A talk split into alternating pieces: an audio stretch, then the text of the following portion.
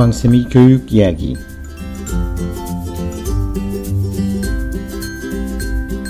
안녕하세요. 왕쌤의 교육 이야기입니다. 아, 어, 좀 멘트가 바뀌었죠? 예, 왕쌤 하나입니다 해서. 왕쌤의 교육 이야기입니다. 어, 이 얘기 하다 보니까 이렇게 되네요. 예. 아, 어제는 아, 10월 모의고사가 진행이 됐습니다. 아, 10월 모의고사가 사실 교육청 주관 시험이라서 어, 그리고 뭐 큰 어, 문제 자체에 대한 의미가 있는 건 아니지만 그래도 어, 수능 전에 보는 마지막 시험이라서 어, 신경을 쓰는 어, 사람들이 꽤 많았습니다. 아, 물론 뭐 그 학생들은 당연히 신경을 쓰고요. 사실 학생들보다 부모님들이 더 많이 신경을 쓰십니다. 아, 근데 전체적으로 봐가지고서 수능에 많이 신경을 쓰는 학생들이 상대적으로 좀 줄어드는 바람에 어, 어쨌든 그 10월 모평 결과가 아, 예전처럼 어, 이렇게 화끈한 뭐 어떤 이슈가 되지는 않습니다. 자, 어쨌든 어, 이번 10월 모평이 그 한 50만 명이 응시를 했으니까요. 꽤 많이 응시를 했죠. 예. 어, 뭐 어쨌든 요번 학교에서 모평을 보는 이유는 아, 학평이죠, 학평. 예. 어, 이건 뭐그 이제 컨디션 조절 정도, 예, 그 정도의 의미라고 판단하시면 됩니다. 아 그럼에도 불구하고 어, 이번 시험이 꽤나 좀 어려웠습니다. 예, 그래서 어, 지금 그 이런 그 점수를 어, 한번 그 체크를 하는 그 기관들이 아홉 개죠. 예, 아홉 개인데 아, 전체적으로 봤을 때 국어가 88, 1등급. 예. 그다음 수학 가가 80, 아, 88, 수학 나영이 80점.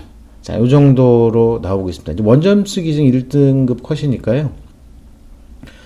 어, 뭐 1등급하고 2등급 컷하고 뭐 등급 점수가 좀 조금 이렇게 좀 다르긴 합니다. 예, 그래도 어쨌든 대략 이 정도로 보시면 될 것 같습니다. 예, 1등급 컷이 기준만 아시면 어, 2등급 컷 같은 경우가 어, 수가형이 어, 84점으로 음, 84점으로 어, 이제 1등급하고 2등급 차이가 4점밖에 차이가 안 나죠. 예.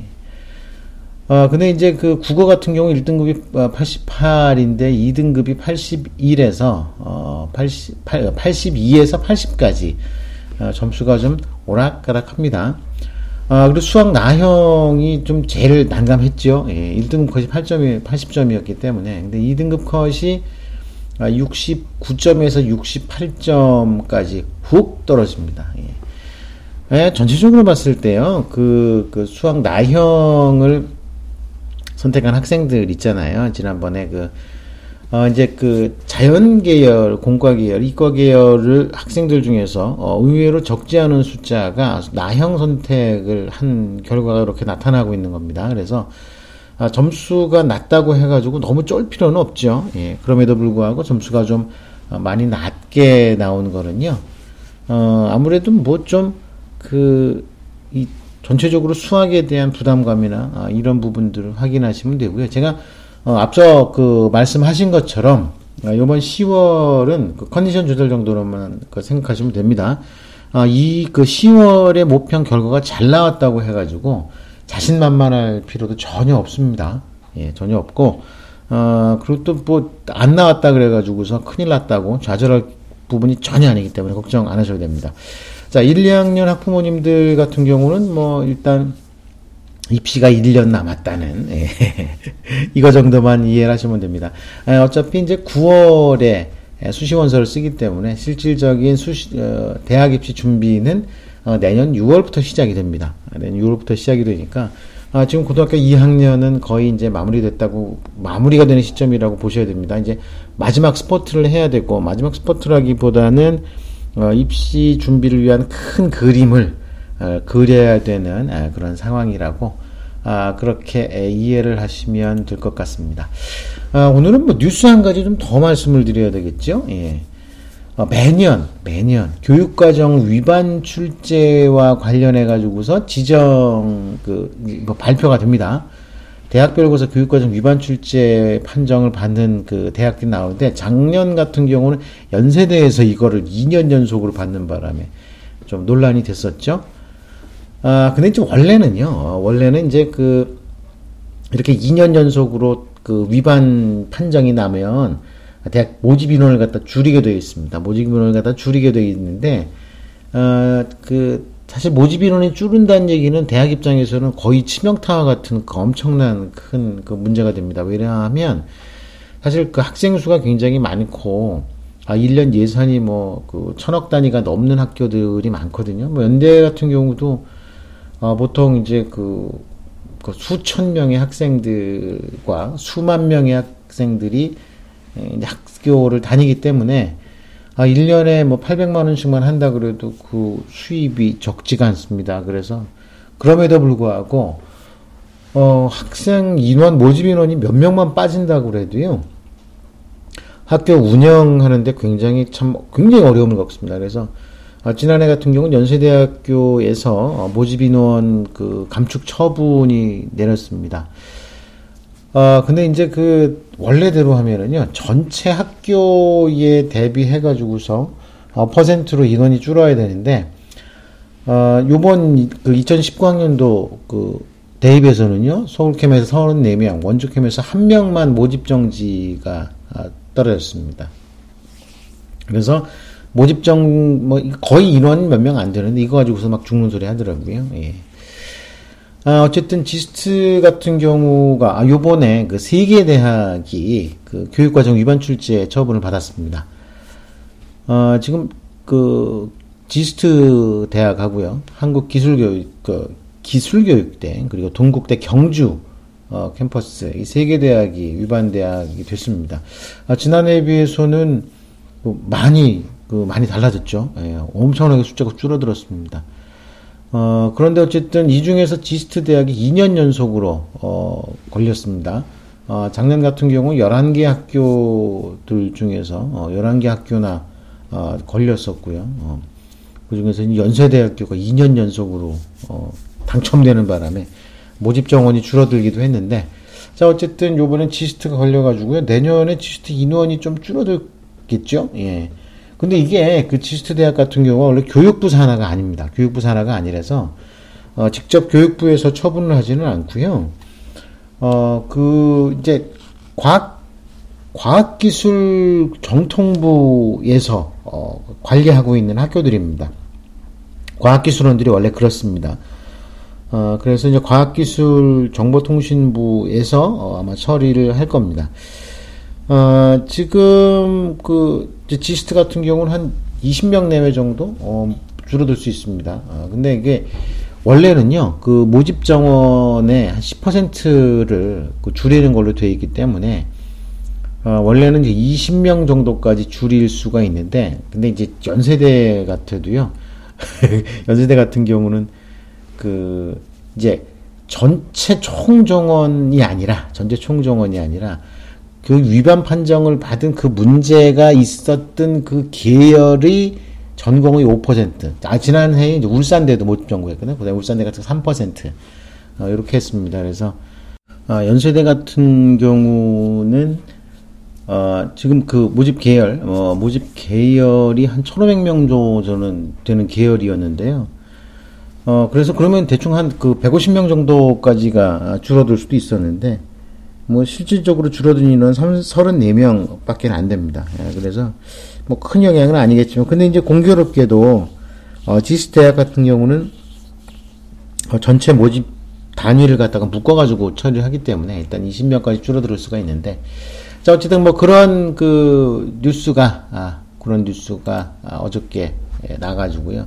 뭐 이 정도는 음, 어느 정도는 좀 이해를 하고 계셔야 되는 예, 그런 상황이 아닌가 아이 그렇다 그래서 뭐 엄청나게 뭐 대단한 이슈가 벌어진 건 아니고요. 아 그래서 대학 정원이 다소 줄어드는 그 학교들이 있었다. 자, 요 정도를 어, 아시면은 어, 될것 같습니다. 자, 정리를 하겠습니다. 예. 10월 모평 좀 어려웠습니다. 그 10월 모평이 쉬웠다고 하는 학생들 어, 느낌은 되게 쉬웠는데 어, 채점을 해보면 이거 만만치가 않게 문제가 나왔습니다. 예, 함정을 많이 파놓은 어, 대표적인 좀 아리송한 어, 시험이었습니다. 그러니까 아, 고3 학생들이나 학부모님들이나 아, 너무 신경 많이 쓰지 않으셔도 됩니다. 예, 아, 다만 예, 컨디션 조절을 하고요. 어, 스케줄 체크하는 거, 자, 요 정도에 신경 쓰시면 될 것 같습니다.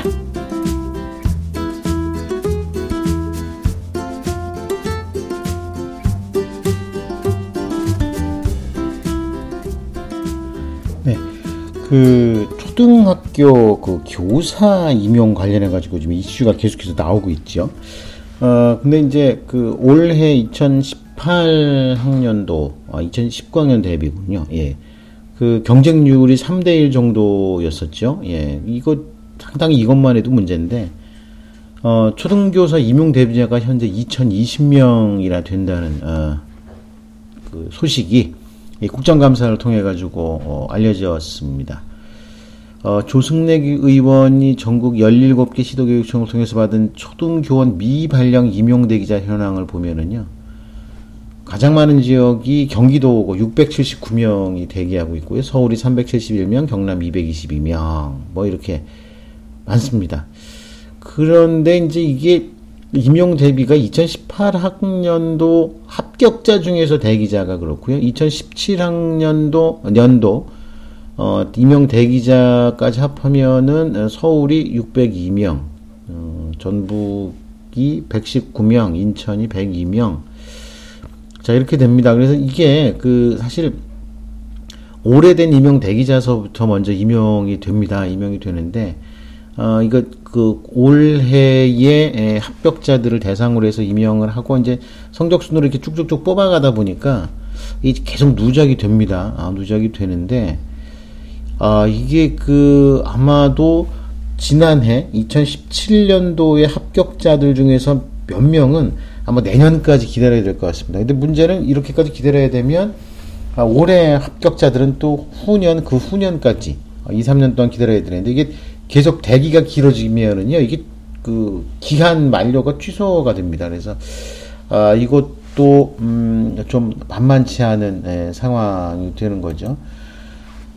어, 그러니까 어쨌든 올해 같은 경우가 3.2대 1 아니겠습니까? 아, 지난 그 3년 동안에 가장 많은 그 경쟁률, 가장 높은 경쟁률을 에, 보여주고 있는데, 아, 이런 서울 지역이라든지 우리 그 대도시 지역에서 대도시 지역이라든지 이런 데 이게 적체가 이렇게 늘어난다는 게 어, 이게 반만치가 않은 상황입니다. 그래서 제가 앞서서 어, 말씀드린 부분들 어, 근데 이렇게 그 임용 경쟁이 높아지고 어, 그다음에 이제 적체가 심해지면 아마도 아마도 어, 올해의 교대사대 면접 문제 중에서 이런 부분들과 관련 있는 예, 질문 문항이 나올 가능성이 있습니다. 예, 사실 요 말씀 드리려고 제가 했는데 이번에 이제 면접 시험 관련해 가지고요. 아무래도 전공인의 진로 관련되는 그 질문 문항들이 나올 건데 교대 사대 같은 경우는 어, 임용 경쟁과 관련된 본인의 의견과 아, 그 다음에 이제 그 앞으로의 계획 이런 부분들에 대한 질문이 많이 나올 겁니다. 어, 이거 잘 생각을 해보셔야 됩니다. 그렇다고 그래서 무조건 뭐 임용이 돼야 된다라는 대답만 하기에는 굉장히 좀 상황이 좀 어렵죠. 어, 왜 그러냐 하면은 제가 말씀드린 것처럼 얼마 전까지만 해도 국립대 사대 출신들은 임용이 거의 100% 됐습니다. 지금 교대하고 똑같다 말씀드렸죠. 음, 이런 부분들과 관련해서 본인의 어, 자세라든지 또 이런 부분들. 근데 이제 그 교대나 사대 같은 경우는요. 아, 현실적으로 이런 그 임용의 경쟁이나 이런 부분들을 갖다가 제도적으로 제어할 수 있는 입장이 아닙니다. 그러고 우선적으로 우리 학교에서 이런 임용을 뚫어낼 수 있는 학생을 많이 받아서 또 능력 있는 학생으로 잘 길러내는 게 사실은 최우선 과제가 아, 되어 있다고 볼 수가 있습니다. 그래서 어, 자 이런 질문과 관련해 가지고 어, 좀 본인의 분명한 의사를 어, 제시를 할 수 있어야 된다는 거를 어, 좀 이해를 좀 하셔야 될 것 같습니다. 자, 아, 지금 그 이렇게 그 대학 입시와 관련된 그 예상 문제라든지 이런 부분들 갖다가 한번 생각을 하다 보면 아, 지금 고등학교 1학년, 2학년 학생들이 에, 과연 어떻게 학과나 아, 어떤 전공 뭐 이런 부분들에 대해서 관심을 가져야 될지 이런 생각을 갖다 하게 됩니다. 자, 그래서 제가 계속해서 말씀을 드리는 거지만, 우리 학교생활 기록부라든지 자기소개서에 기록되는 부분들, 특히 학교생활 기록부에 기록되는 부분들이 전공 진로와 관련해서 연계되어 있는 부분들을 잘 챙겨보는 거는 뭐 최우선이라는 건 너무나도 분명합니다. 그렇지만 지금 말씀드린 것처럼 이런 교육 관련된 이슈는 단순히 그 사대나 교대 같은 교육 관련되는 전공자들에게만 해당되는 것이 아니라 전반적인 학생들이 처해 있는 현실이기도 합니다. 이게 되게 중요하죠.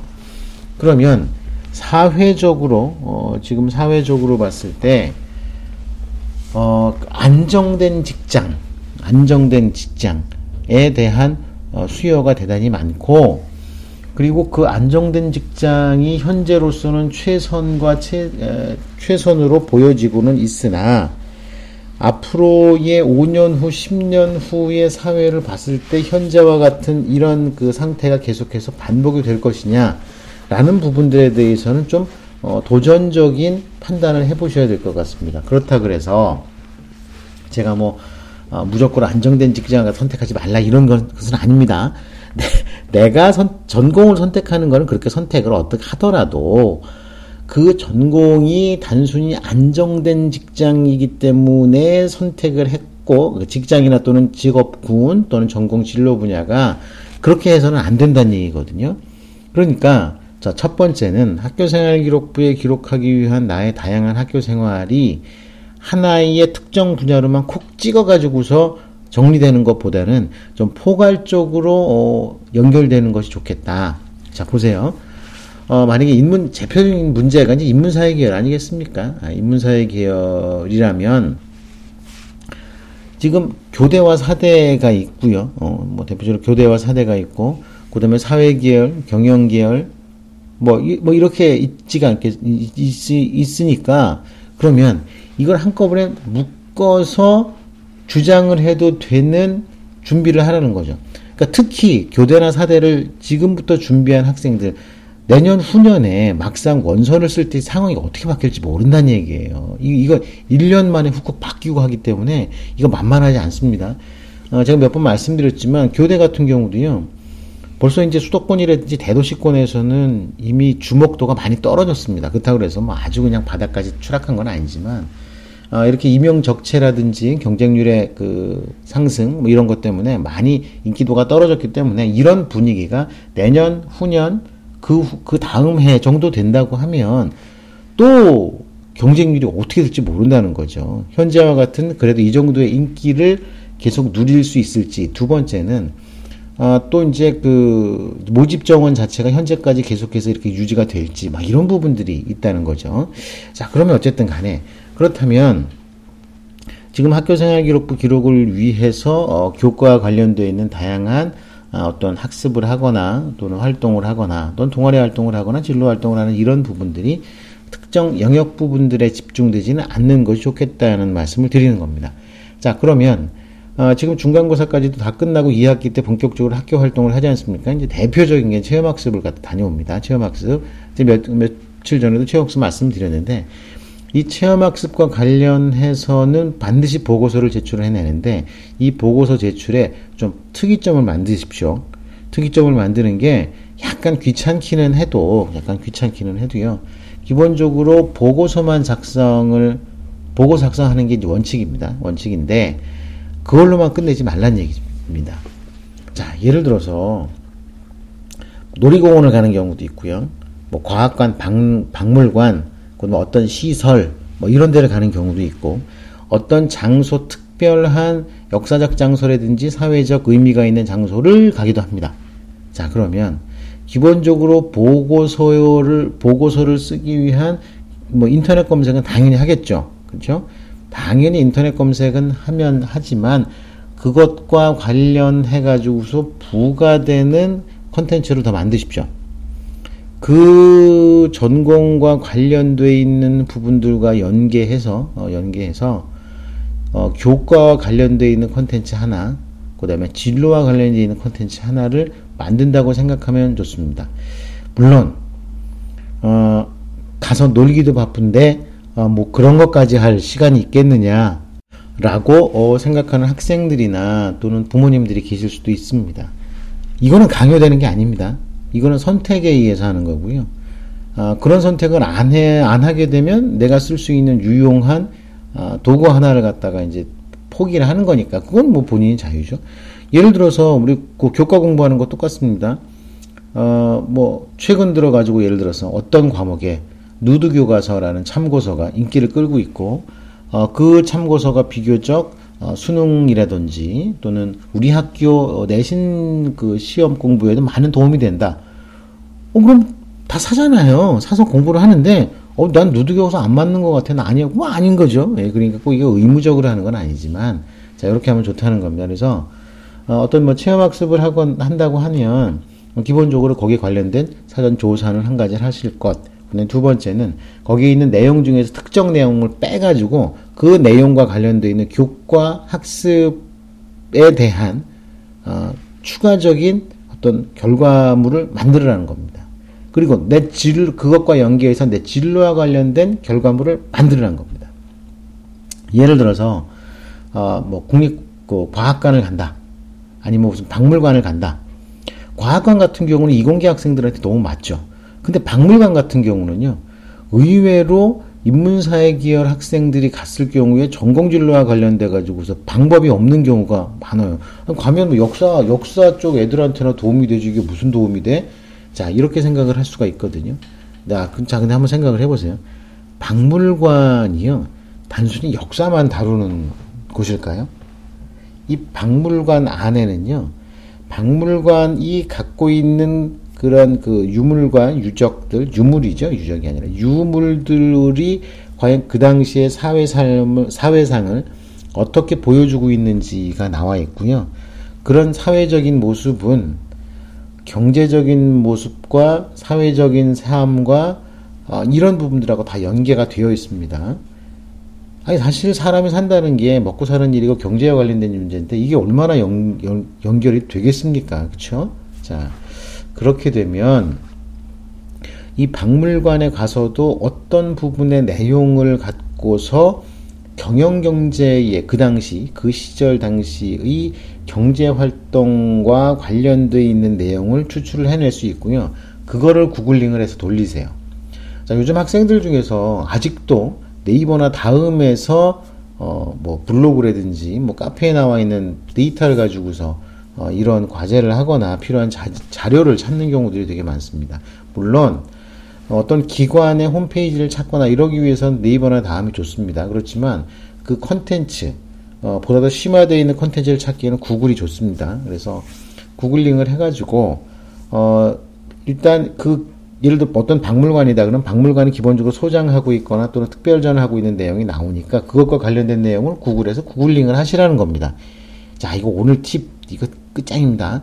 어, 구글링을 해가지고 데이터를 찾아내고 난 다음에 그걸 가지고서 사전에 일단 자료를 갖다가 뭐 복사 붙여놓기 해도 괜찮고요. 다운로드 받아도 괜찮습니다. 모아놓고 그러면 일단 한번 휙 리뷰를 하면 아 여기는 뭐가 있으니까 가면 뭘 챙겨와야 되겠다는 그 생각이 되거든요.